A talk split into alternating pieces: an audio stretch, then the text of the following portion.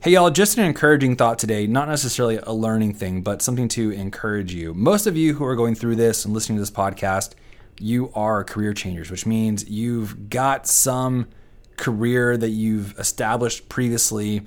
Maybe it's not something you're super proud of um, or something that even pays well. Uh, you want a better life, essentially, for some reason. That's why you're becoming a software engineer. But oftentimes, if you're like me at least, you can become discouraged by this thought that maybe you've wasted your time up to this point in your life. And I want to just tell you from my perspective of you know, literally full time for the last seven years, helping people learn to code and transition careers.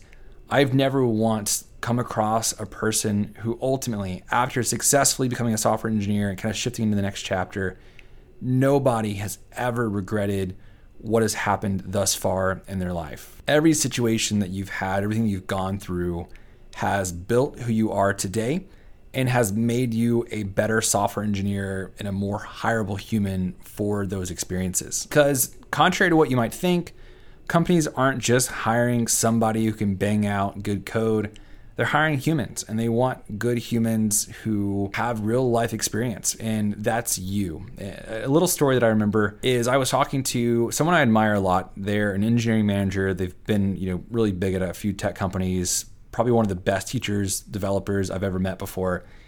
And he told me something about our graduates and how he prefers them to computer science grads. And he basically said yeah it's because they are grown ass adults he wants to hire boot camp grads because they're grown ass adults. And he wasn't trying to take a shot at computer science grads, but basically what he was saying is, hey, you come out of school as a computer science graduate at the age of 22.